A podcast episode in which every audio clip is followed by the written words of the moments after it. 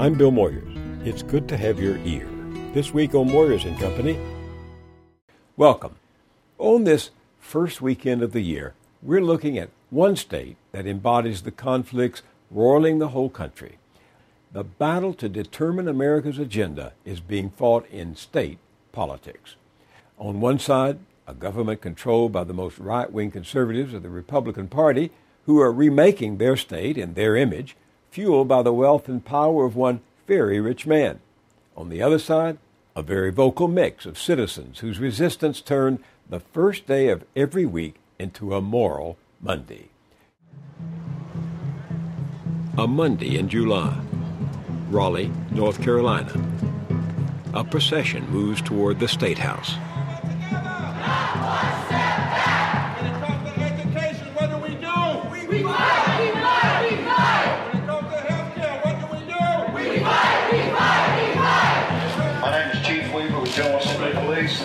Unlawful assembly. You have 5 minutes to disperse and leave the office.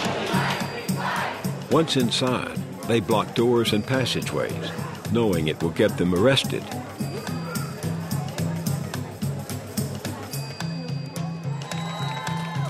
They are part of a movement that's become known as Moral Mondays. Thousands rallying, protesting at the North Carolina State House for weeks. It's been called Moral Monday. It's a protest against the state. At the Moral Mondays protest here in Raleigh, North Carolina. More than a dozen protesters are still in police custody hours after taking a stand. The protest began with a small gathering on a Monday in April. Then their numbers started growing, Monday after Monday. Each week there are more arrests than the week before. Tonight there were 49. The rallies kept going through the spring and the hot Carolina summer. The 13th wave of the Moral Monday protests. Crowds grew so large, police had to shut down a portion of Lane Street in downtown Raleigh. By August, citizens were turning out in town after town across the state. Asheville police telling us 5,000 or more gathered here in downtown Asheville. And the nation was taking notice. Moral Monday organizers say the media attention they're generating outside the General Assembly makes up for much of the political power they lack on the inside. The protesters are challenging a relentless right-wing crusade to remake the laws of the state. In North Carolina, they are trying a new way to get people back to work. They're cutting off unemployment benefits. North Carolina passed one of the most restrictive voter suppression bills. Lawmakers in the State House and Senate just voted to prohibit expansion of Medicaid. Executions will soon resume here in North Carolina. Dropping the state income tax and adding a higher... For the first time in almost 150 years, Republicans control the governorship and both houses of the legislature, where they have a veto-proof majority. And they're using their monopoly of power to enact laws the Charlotte Observer says will touch every North Carolinian's pocketbook, every student's classroom, and every voter's experience at the poll. North Carolina has, in some ways, a bipolar political culture. Adam Hochberg teaches journalism at the University of North Carolina in Chapel Hill. A lot of people from outside North Carolina, when you say North Carolina, the first thing they think of is Jesse Helms, who was, of course, a stalwart of the hard right and was our senator here for more than 20 years. Homosexuals, lesbians, disgusting people marching in our streets demanding all sorts of things, including the right to marry each other. On the other hand, North Carolina is the home of a lot of progressive politicians. At the same time that Jesse Helms was in the Senate in the 80s, Terry Sanford was his counterpart in the Senate, who is one of the best-known Southern progressive liberals. We need to remind ourselves that protest, even obnoxious and blood-boiling protest, is the fundamental ingredient of a free people. Our state constitution says... Today, the state's progressive leader is William Barber. Before the right-wing takeover, his coalition had pushed for a string of successful reforms, including raising the minimum wage and measures increasing voter participation. Because this right to vote and to fight for it is not just political, it's personal. Reverend William Barber is the head of the North Carolina NAACP. He is a man, if you're ever in the room with him, you'll know he's in the room. And we have come to serve notice that we will unleash every political, legal, and moral strategy that we can to create the New South, but we will not go back. Well, fundamentally, America constantly finds itself in where the question is a moral question. How are we going to live out our deepest moral principles of doing justice, loving your neighbor? And what does that mean in terms of our laws and our public policy? Barber was arrested on the first Moral Monday back in April. On the news, he declared he was protesting an avalanche of extremist policies that threaten health care, that threaten education, that threaten the poor. One of the things that particularly upset people is we saw cuts to long-term unemployment assistance. Journalist Sue Sturgis covers North Carolina politics for the Progressive Institute for Southern Studies in Durham. It wasn't a lot of money in the first place, but it was a safety net. And so one of the things we've seen as part of the agenda that's now being played out in Raleigh is constant snips and cuts and tears to that social safety net. It's no longer a priority for the people who control the state. 31 yeses and 17 noes, the vote tonight on Senate Bill 4 to block the expansion of Medicaid. The Republican refusal to expand Medicaid meant denying health insurance to 500,000 people. How can you stand up and say, I just cut 500,000 people's access to Medicaid, and it's the moral thing to do? They decided that they're not going to expand Medicaid. And this was going to do great damage to my patients. And so I take that very personally, that I'm not a person who just takes care of hearts and livers, but I need to take care of the whole body and the whole person. Dr. Charles van der Horst is an infectious disease specialist at the University of North Carolina. What had happened is that April 29th, Reverend William Barber had a rally against these policies. So I thought, I should check this out. So on Monday, May 6th, I went along and ended up doing civil disobedience and getting arrested.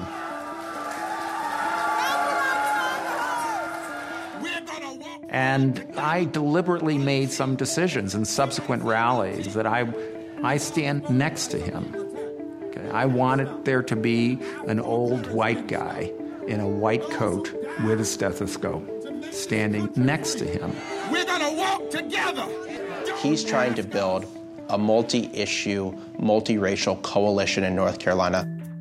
Ari Berman has been covering the Moral Mondays movement. There's this feeling that social justice is under attack and that people have to get in the streets to make people care, to dramatize what's happening in the state. Same struggle, same fight. Same struggle, same fight. The conservative ideology the Moral Mondays protesters are fighting isn't new. What's new is that just about everything on the right-wing wish list for the past 4 decades is at last becoming reality, just as Art Pope planned. What happened in North Carolina? Well, his name is Art Pope. That's what happened. I'm Art Pope, and I'm a job creator. Hey, hey! Ho, ho! Art Pope has got to go! In public, the man most often fingered as the mastermind of the right-wing takeover presents himself as just a low-key member of the governor's cabinet, running the numbers like an earnest accountant. This budget anticipates revenue-neutral tax reform. He's self-effacing. Are you the rainmaker of the North Carolina Republican Party? No, the voters are the rainmakers of the North Carolina Republican Party. But Art Pope wields so much power here that he's been called everything from kingmaker to king. Pope is very, very rich, and he has shelled out so many millions of dollars for conservative causes and Republican candidates that his adversaries accuse him of buying the state government. Pope claims that's not what the money's for. Of course I think it has impact, but the impact is educating the voters on the issue so they hear both sides of the issues, not just one side. There are wealthy individuals who have outsized influence in many states. Usually there's a handful of them. Jane Mayer of The New Yorker was the first national journalist to investigate Pope's power. But he really dominates the landscape in North Carolina in the way that nobody else does.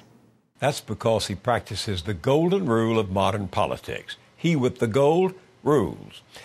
And Art Pope has the money, his own, his company's money, and money from the John William Pope Foundation, named for his wealthy businessman father. That single foundation has spent some $46 million on a network of advocacy groups and think tanks bent on steering North Carolina far to the right. Sound familiar? When people talk about Art Pope, someone who's often invoked are the Koch brothers, David and Charles Koch, who also run a privately held company and spend a great deal to promote their particular brand of libertarian politics. Sue Sturgis. And he's very close to the Kochs. He served as a board member of Americans for Prosperity, which is a conservative policy advocacy group that was founded and is funded by the Koch brothers. In some ways, Art Pope is sort of a junior-sized version of the Koch brothers. Jane Mayer. He has a what some people call a kind of a factory production line for his ideology. The people that work for his think tanks are on the radio. They have websites. They have publications that are statewide. They get their message out all the time. Like this message, aimed right at the Moral Mondays protesters. Backed by a supportive liberal media, hundreds have been arrested for disrupting the state legislature. $100 million. It accuses protest leaders of marching to protect access to government handouts. These organizations are fighting to keep their spot at the public trough. Welcome to Money Monday.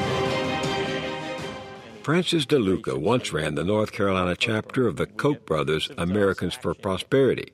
He's now head of the John William Pope Civitas Institute. So Civitas Institute is heavily funded by the Pope Foundation, but I can tell you, having now worked at Civitas for 7 years and run it for almost 6 years, Art Pope's control over Civitas is very little. He likes policy. I always try to describe Art as a policy wonk. He believes in a vigorous debate. Even among his different groups, if you check, you will notice that our groups do not always agree. The groups he's funded do not always agree on policy.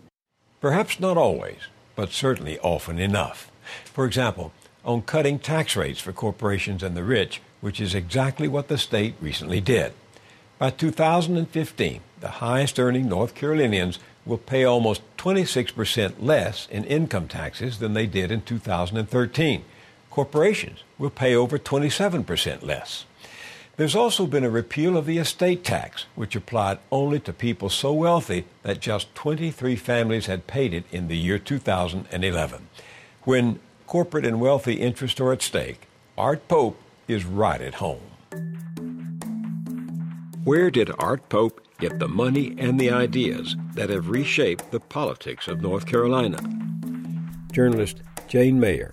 He was a very intellectual kid, and very early on he went to a summer program that was run by the Cato Institute, the libertarian think tank, and he was quite swept up with libertarian ideology and the ideas of Ayn Rand. Once he was through college and he went to Duke Law School, he eventually became the general counsel in the family firm, and then he rose in the firm. All the way to the top, becoming CEO of that family firm. It's a privately held company called Variety Wholesalers. Again, Sue Sturgis. It was started by his forebears. It's a discount retail chain. These are usually lower-end discount stores than a Target or even a Walmart or a Kmart store. Again, Adam Hochberg. They go by a variety of different names. One of the largest chains he owns is called Rose's. There's one called Maxway. He has great personal wealth and great family wealth. And he had great political ambitions. Pope served in the legislature for several terms back in the 1980s and into the 90s. Art is he's a very bright man, and he knows the state budget, and he knows numbers inside and out. But he is not what you'd call the stereotypic political candidate. You know, the smiling, telegenic politician.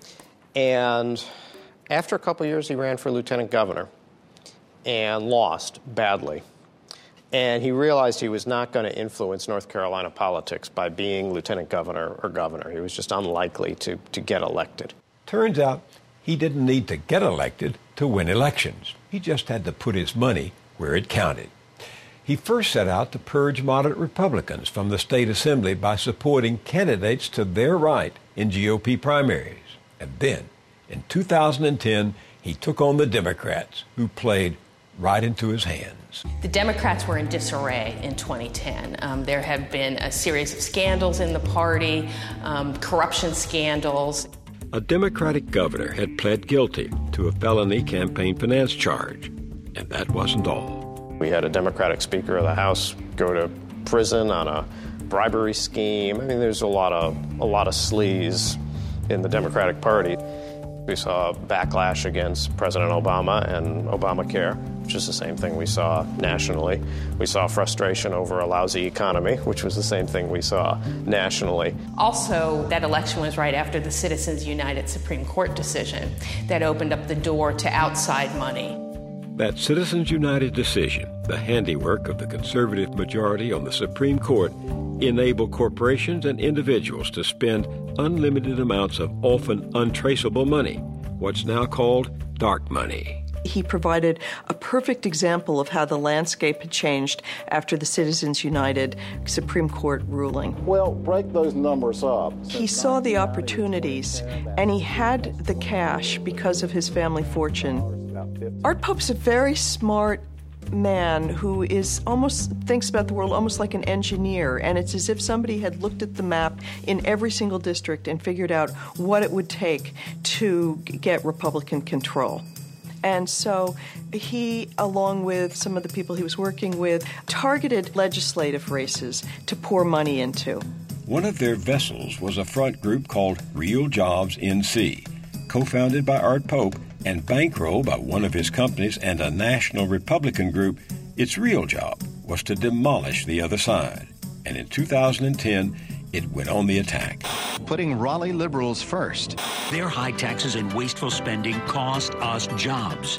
Her priorities are costing us jobs. Real Jobs NC sponsored this ad. That year, he and his family and also the outside spending groups that he's associated with spent $2.2 million on state legislative races. Which, in the national scheme of things, is not a tremendous amount of money, but in the context of a state and in the context of state legislative races, where really there's not usually that much money spent, it was decisive. Tonight's shift in power is historic. The Republicans have taken control of both chambers for the Republicans are now in control for the first time in more than a century. So how big of a role does Pope himself think he played? I supported 19 Republican legislative candidates that I contributed to, and 17 of those won. That's a pretty good track record. I'm glad. The 2010 election, Republicans got control of both houses of the state legislature, first time since just after the Civil War. And the Republicans were very smart. You know, they realized that there was an opportunity there. Whoever controlled the legislature in 2010 would control the state's political future. The winners would control the future because 2010 was a census year, the first in a decade. That means they get to control the redistricting process. So as you can imagine, that's an opportunity for legislators to do some pretty self-serving things, and it was the same thing when Democrats were in charge. With computers nowadays, you can get very specific about every house that's included in the district. And you can know what's a Republican neighborhood, what's a Democratic neighborhood. So you can look up at an individual house and say, okay, the man of the house is a Republican and the lady of the house is a Democrat, and I see they have one adult son living at home, and he's also a Republican. I mean, you can do it to that level. And you can draw districts in such a way that pretty much foretells which party is going to control that district. And what the Republicans did was draw districts as best they could to elect Republicans. They had help, according to the investigative group ProPublica, help in the form of dark money from outside sources and Republican operatives coming down from Washington to help figure out the boundaries most favorable to their party. But there was someone else in the room, too, Art Pope. One person present told ProPublica, "We worked together at the workstation. He sat next to me." When the next election came around, 2012, the gerrymandering worked like a charm. The 2012 election occurs, and it is the best election for Republicans in modern history in North Carolina. They take not just control of both houses of the state legislature, and they had not done that in a century, but they take overwhelming control. They take a veto-proof majority control of both houses of the legislature. They also get the governor's mansion back for the first time in 20 years. Let's forget about politics for a while and think about us. That's what we tried in Charlotte when I was mayor. As mayor of Charlotte, Pat McCrory was known to be a fiscal conservative, but on other issues, fairly moderate for a Southern Republican. I'm Pat McCrory, and I'm running for governor. Governor McCrory, in one of the debates before the 2012 election, was specifically asked by somebody on the panel in a televised debate, if you're elected governor, what further restrictions on abortion would you agree to sign? I'll start with you, Mr. McCrory. None. All right. But once in office, McCrory swung hard to the right, beginning with the casual announcement of a key appointment. Art Pope has agreed to serve as my deputy budget director. An innocuous title, masking a startling reality. The man who for years had poured money into those right-wing think tanks, into the Republican Party, and into Republican campaigns, including Pat McCrory's, would now be the governor's man overseeing the state budget. His power is tremendous and very frightening to me, that people can buy their way into that kind of power in what's supposed to be a people's democracy. Vicki Ryder sings at Moral Monday protests with a group called the Raging Grannies. Several years ago, she moved from New York to North Carolina. After my husband and I retired, we were looking for a place to live that would be supportive of our values, and the Triangle region of North Carolina seemed to be a good fit for us. So we have just been shocked by how quickly things have turned from a very progressive atmosphere to one of extraordinary regression. Conservatives were getting the results they had been praying for. Some examples. 75% of the tax cuts went to the top 5% of taxpayers. Anyone making more than, say, $250,000 a year would now pay a state income tax rate at the same level as those making $25,000. Earned income tax credits for the poor were cut. Budgets were cut for at-risk kids and pre-K, even as vouchers were given to private schools. Unemployment insurance was cut, with a bill drafted by the North Carolina Chamber of Commerce. And in Art Pope's budget, the state's higher education system took a hit of $64 million. You've traditionally had a lot of support for education in North Carolina, especially for a southern state. NPR correspondent Adam Hochberg. And I think it's something that a lot of North Carolinians take pride in, not just, pointy-headed liberal intellectuals, but a lot of people in the business community too. And I don't think you'll find, even among Republican business leaders, this attitude of marginalizing higher education that you have seen from the state capitol. One of the first things that Governor McCrory did, one of the first controversies he got involved with as governor, is he went on a conservative radio show, a national show, and took some swipes at the university, and said there are too many degrees in liberal arts, and he said if you want to get a degree in gender studies, go to private school and do it. The people in North Carolina don't want to pay for that. That's a subsidized course, and frankly, right. If you want to take gender studies, that's fine. Go to a private school and take it, but I don't want to subsidize that if that's not going to get someone a job. And he said that if you wanted to study these things, that you should go to a private college rather than a public one, which is not an option for so many of us.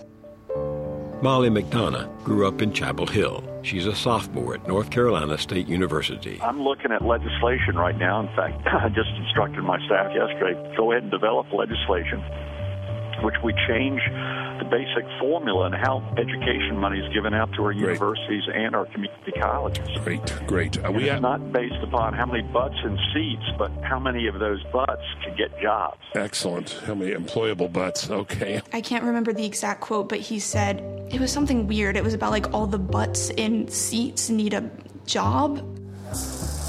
My name is Molly McDonough, and I am 18 years old, so when I told my friends and my family that I was planning to get arrested, they were all very concerned about my future. And my response to that was, I am doing this so that I can have a future. The budget did more than strip cash from education. Among other things, it got rid of jobs for environmental regulators, cut funds for drug addiction treatment, even funds that help people with AIDS buy drugs, the costly ones that would keep them alive. Sean Gorman is a hemophiliac who got HIV from a blood transfusion. He's been treated by Dr. Charles van der Horst since 1985. And he was desperately ill very early with all sorts of horrible, horrible infections, including you had CMV retinitis. Yep, that's how I lost this eye. I don't have vision in this eye. Gorman gets his medicine through a program called AIDS Drug Assistance Program, ADAP. Deep breath. The Art Pope budget cuts $8 million from ADAP. And advocates say that's enough to prevent some 900 future AIDS patients from getting the life-saving drugs they need through the program. You know, people won't be able to buy their, to afford to get their medications. Then they'll do without, and then they'll get some crazy opportunistic disease, go into the hospital and have huge hospital bills, which they won't be able to pay for. Right. The average hospital admission would be something like $100,000 for an opportunistic infection. Who's going to pay for that? Well, you and I will pay for that. That comes out of our health insurance costs. So not only is it not being a good moral person to take care of him, it economically makes no sense. All right, we'll see you in 6 months. Yeah, take care. All right, good luck. Yep, thank you. Bye-bye. Bye-bye. There have been other dramatic changes. For one, the election of state judges. North Carolina state legislator Pricey Harrison. I believe we were the first state in the country to enact public financing for our appellate court races, so the Court of Appeals and the Supreme Court, and the rationale was we didn't want judges running who are going to be getting money from the lawyers who are going to be appearing before them to finance their campaigns. And it worked very well, and it's been very popular. Democrats and Republicans, men and women, black and white, across the board, it was a very popular program. But popular or not, the Art Pope Network wanted it gone, and Republicans killed that clean election system for judges. What further restrictions on abortion would you agree to? Then there's abortion rights. Start with you, Mr. McCrory. None. Remember that campaign promise candidate McCrory made in 2012? Well, in 2013, Governor McCrory was singing a different tune. He says he'll sign a controversial abortion bill into law. Protesters tell NBC Charlotte reporter Rad Berkey that is a broken promise. Basically, the impact will be that 15 of the 16 clinics left in the state that provide abortions will have to shut down under the new standards.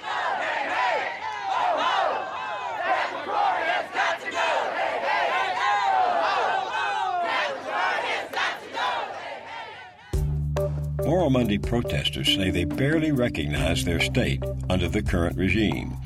What has outraged them most is the state's new voting law, which cuts right to the heart of democracy. Voting rights are under attack! What do we do? Stand up, fight back! Voting rights are under attack! What do we do? Stand up, fight back! To understand their outrage, you need to know a little history. For a long time, North Carolina didn't really have very strong voter turnout.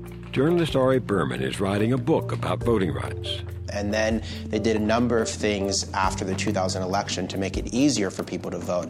They, for example, expanded early voting. They allowed a same-day voter registration during that early voting period. And those kind of things started to propel North Carolina forward in terms of voter turnout.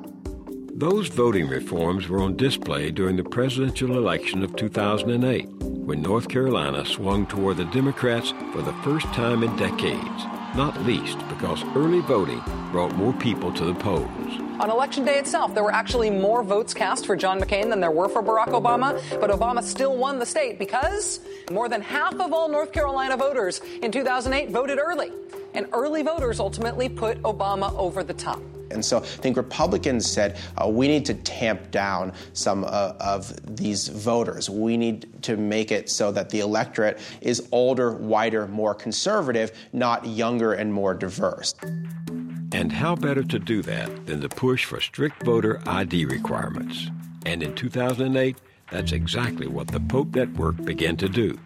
There just has not been any kind of widespread voter fraud, but they repeatedly raise it as a concern in order to build a case for voter ID laws. Then you had candidates who were funded by Pope who said the same thing, so that there was some perception among elected officials that voter fraud was a problem, even though it wasn't. In order to restore confidence and accountability to our elections, we need voter ID. And passed this anti-voting legislation essentially based on the manufactured outrage that Pope had ginned up.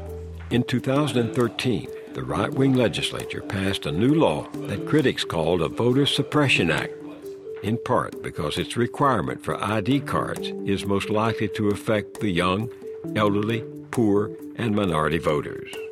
And there's more. They cut a week off of early voting. They eliminated same-day registration during that early voting period. They expanded the number of poll watchers that can challenge eligible voters on election day. At the same time, they were eliminating pre-registration for 16- and 17-year-olds. One of the changes in the bill was this thing they call pre-registration. Francis DeLuca of the Civitas Institute, where they registered 16- and 17-year-olds, using the schools to register them. You know, I like to call this the Pedophilia Enabling Act. Where in the world can I go on a government website and find a list of 16-year-olds and their home addresses? I can go to the State Board of Elections.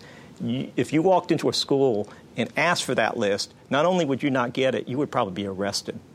They would send police to your home and say, why do you want a list of all our 16-year-olds in the school? There's really no evidence that pre-registering 16- and 17-year-olds endangers their security. There's no evidence that it leads to voter fraud. And so to get rid of something like that, I think, sends a very bad message to the young people in North Carolina.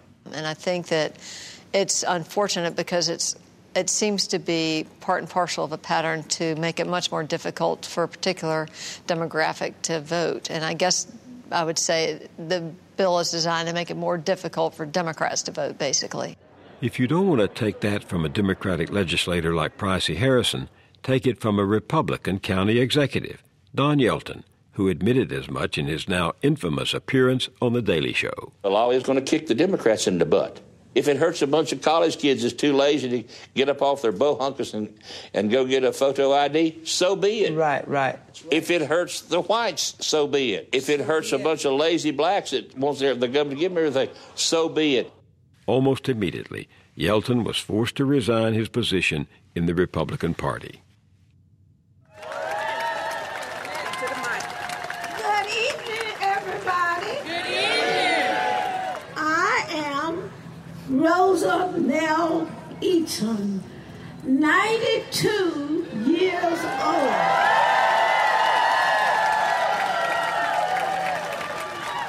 A citizen of Franklin County. I am before you today to speak on voting rights. We need more, not less, public access to the ballot. Yeah. Her name is Rosanell Eaton, and she has a very long memory, including crosses burning on her lawn and Jim Crow laws forcing segregation on black Americans far into the 20th century. My mother, Rosanell, always believed that everybody should have the right to vote. Arminta Eaton. She's registered probably over 4,000 people. She got an award for that. She was awarded what is called the Invisible Giant Award. She would always have her little forms with her. She even has them now when she doesn't really necessarily have to, but she wants to make sure that everybody, if she'll see a person, she might ask them if they're registered to vote. When she first registered to vote as a young woman, she faced a group of white men who put it to a test reserved for African Americans. She was told if she wanted to vote, she'd have to recite the preamble to the U.S. Constitution. One of the men told me, stand up straight against that wall with your eyes looking directly toward me and repeat the preamble of the United States of America. Without missing a word, I did it.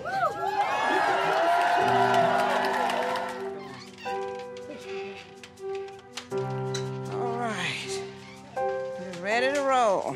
And it really bothers her that voter suppression coming right back in the year 2013. She just never thought she'd have to be fighting this battle just on another type of turf. Bring it down. Bring it down. Everybody listen up. So let me tell you people. So let me tell you. There's nobody in here I know that's any older than I am. There's nobody in here any older than I am. But you need to get involved. Get involved. And when something comes up, you be involved. When something comes up, you be involved. Please, you have 2 minutes to disperse or you will be arrested. 2 minutes. On June 24th, 2013, Rosanell Eaton was arrested at the state legislature and charged with trespassing. Vicki Ryder was arrested in July. I think one of the things, frankly, that bothers me the most about what's happening is that we fought that fight. You know, I was there in Washington, D.C. 50 years ago when Martin Luther King delivered his I Have a Dream speech, and we thought that we were making some progress. It's a common theme among the protesters that today's battles hark back to earlier ones in the civil rights movement. Remember, North Carolina was where the Student Nonviolent Coordinating Committee, SNCC, started. Journalist Ari Berman. Those sit-ins in Greensboro inspired the modern civil rights movement of the 1960s. And so there's a long history in North Carolina of civil rights activism, and some of those very activists, people like Bob Zellner of SNCC, have been extremely active in the Moral Monday movement today. Well, I grew up in L.A., in Lower Alabama, and I was the first white Southern field secretary for SNCC, the Student Nonviolent Coordinating Committee, and I was one of the first 17 that were arrested in Moral Monday. Our purpose in life is to work for those who are powerless. And what's happening now in the Moral Monday movement is on the same moral plane as what happened in the civil rights movement. I gotta say, I think this is laughable. Francis DeLuca. We're talking about the people in the civil rights era. We're talking about people being beaten. We're talking about people, when they were put in jail, they didn't get out of jail in time to go eat dinner that night. I am not questioning the individuals, why they're doing it, and their motivation. I am questioning the ones who try and equate it with the 60s and 50s and some of the great struggles in history. Protesters, however, say the Pope-funded Civitas Institute itself has reached back to the past and dredged up an ugly tactic used against civil rights activists. Dr. Charles van der Horst. So what they did is put all our names, our occupations, our age, our race, party affiliation, and our employer, and our salary if we were public employees. And we put all that up there, and we put up their party registration, which we just cross-checked public record to help identify what they were. It really harkened back, and this is what really upset people a lot. Journalist Sue Sturgis. It really harkened back to a strategy that we saw during the mid-20th century civil rights movement, where people protesting Jim Crow, who were signing petitions against segregation, would have their names pulled off those petitions and put in the newspaper. And it was a way to encourage retaliation against them.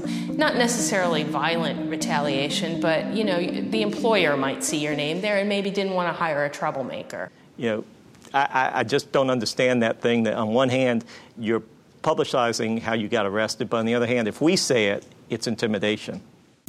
There's also an interactive feature on the Civitas site.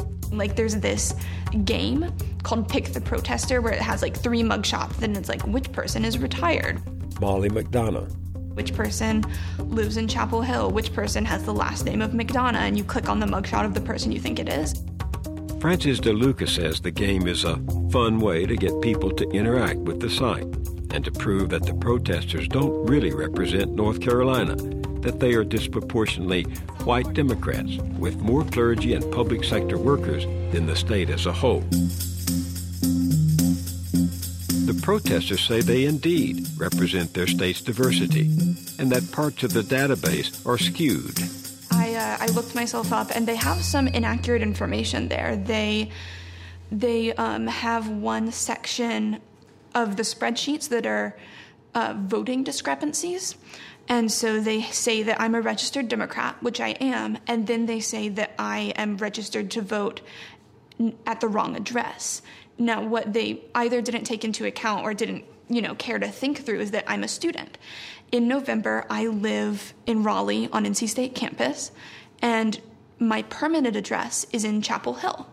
And so when I got arrested, I put down the address that they will always be able to contact me through, which is my mother's address. And that's not where I'm registered to vote. You vote where you live.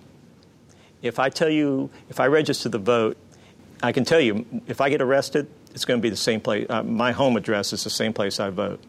I mean, that's how it's supposed to be, that your domicile is where you vote. So if I'm telling you when I get arrested that I actually live somewhere else, but my registration is over here, then one of those two things is a lie. I think their intention was to intimidate others from committing acts of civil disobedience. And instead, it's had the reverse effect. Mr. Pope, it's a waste of your money.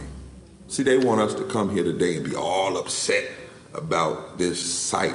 They want to sucker us into a back and forth about people on a website so they can take the focus off the policies being passed and signed by them in the General Assembly and in the governor's office, but it will not work.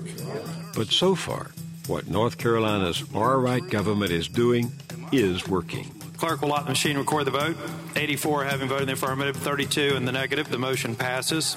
Protesters are powerless to stop the passage of a single law. Going back! It's true they aren't giving up. And so turn to your neighbor and say, let us not despair. Let us not despair. But neither are Art Pope, the governor, and the veto-proof legislature. Well, I think what's important is that what Art Pope has done in North Carolina could be done pretty much in any state. He's shown that one really wealthy individual can almost rule.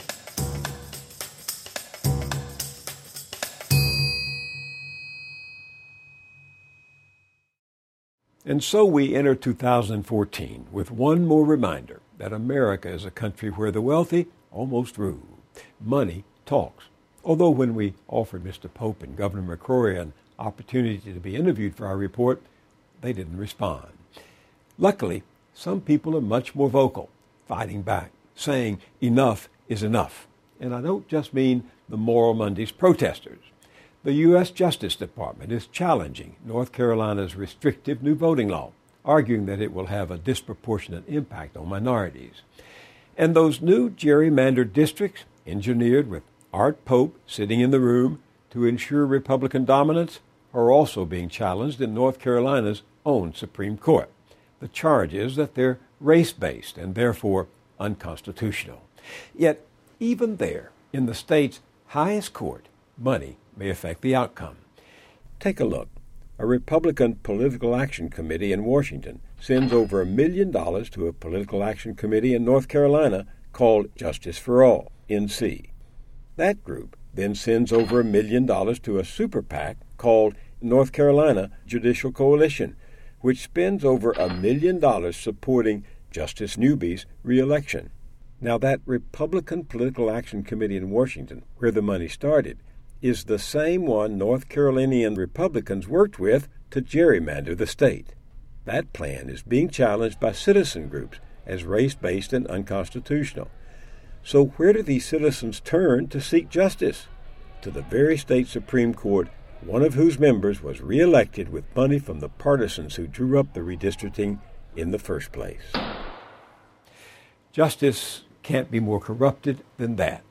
But when money rules, nothing is sacred or cheap, which could explain why Art Pope, as we reported earlier, has waged a long crusade to kill the state's popular system of public funding for judicial races, a system created to prevent rich people like Pope and corporations from buying justice.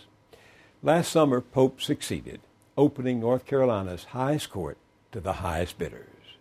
Katie, bar the door, except that no matter which door we're talking about, Art Pope has the key to it, and possibly to the future. Take the firepower of the rich, pour in heaps of dark money loosed by the Supreme Court Citizens United ruling, add generous doses of fervent ideology, and presto, the battle for American politics and governance is joined, and every state becomes North Carolina, including yours.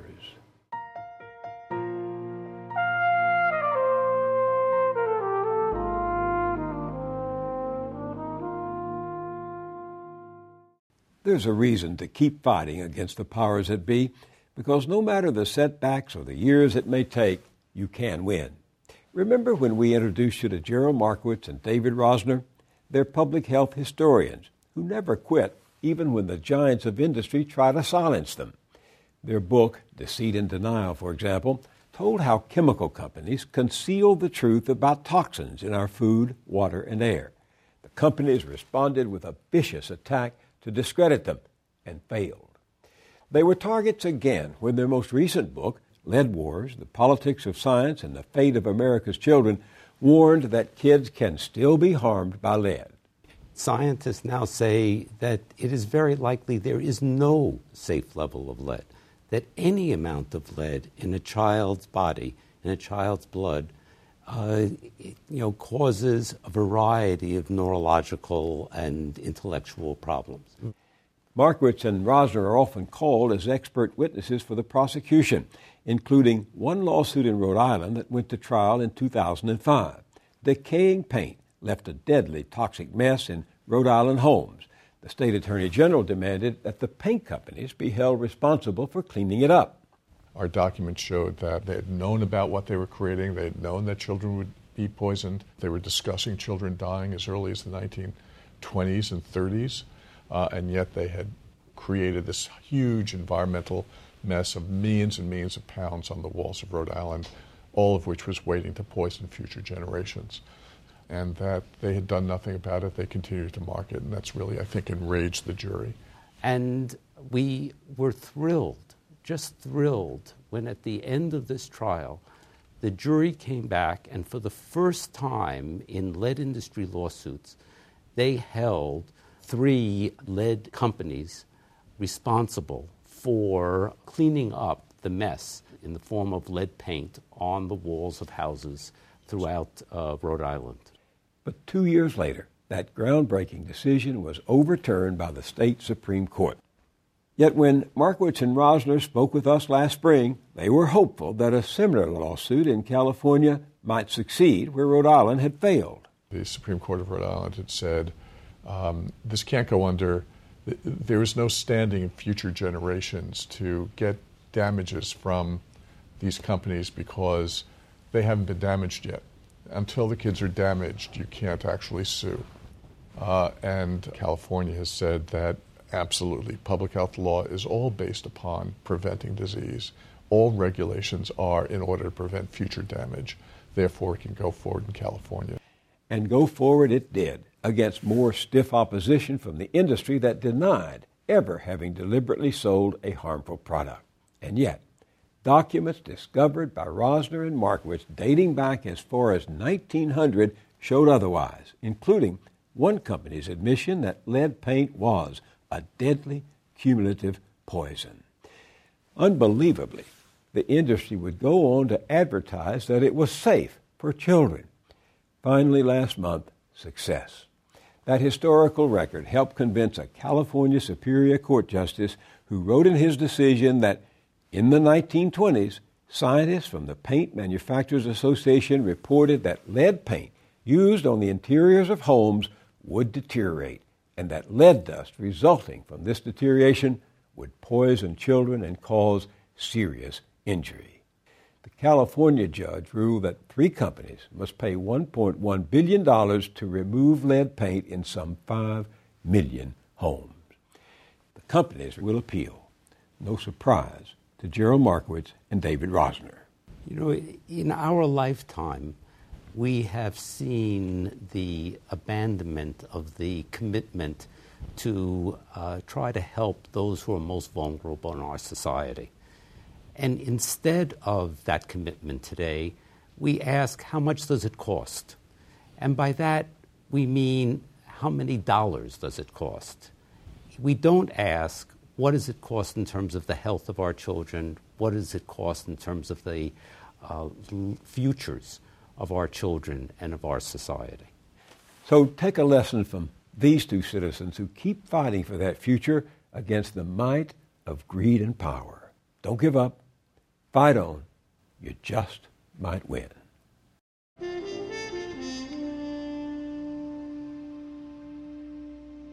That's it for this week. Thanks for joining us. Moyers & Company is produced by Public Affairs Television. You can learn more about the team that collaborates to produce the series at BillMoyers.com. Our radio producer is Helen Silfen. Our editor is Paul-Henri Desjarlais. Funding is provided by Carnegie Corporation of New York, celebrating 100 years of philanthropy and committed to doing real and permanent good in the world. The Kohlberg Foundation, Independent Production Fund, with support from the Partridge Foundation, a John and Polly Guth charitable fund. The Clements Foundation, Park Foundation, dedicated to heightening public awareness of critical issues. The Herb Alpert Foundation, supporting organizations whose mission is to promote compassion and creativity in our society. The Bernard and Audrey Rappaport Foundation, the John D. and Catherine T. MacArthur Foundation, committed to building a more just, verdant, and peaceful world. More information at macfound.org. Ann Gumowitz, the Betsy and Jesse Fink Foundation, the HKH Foundation, Barbara G. Fleischman, and by our sole corporate sponsor, Mutual of America, designing customized individual and group retirement products. That's why we're your retirement company.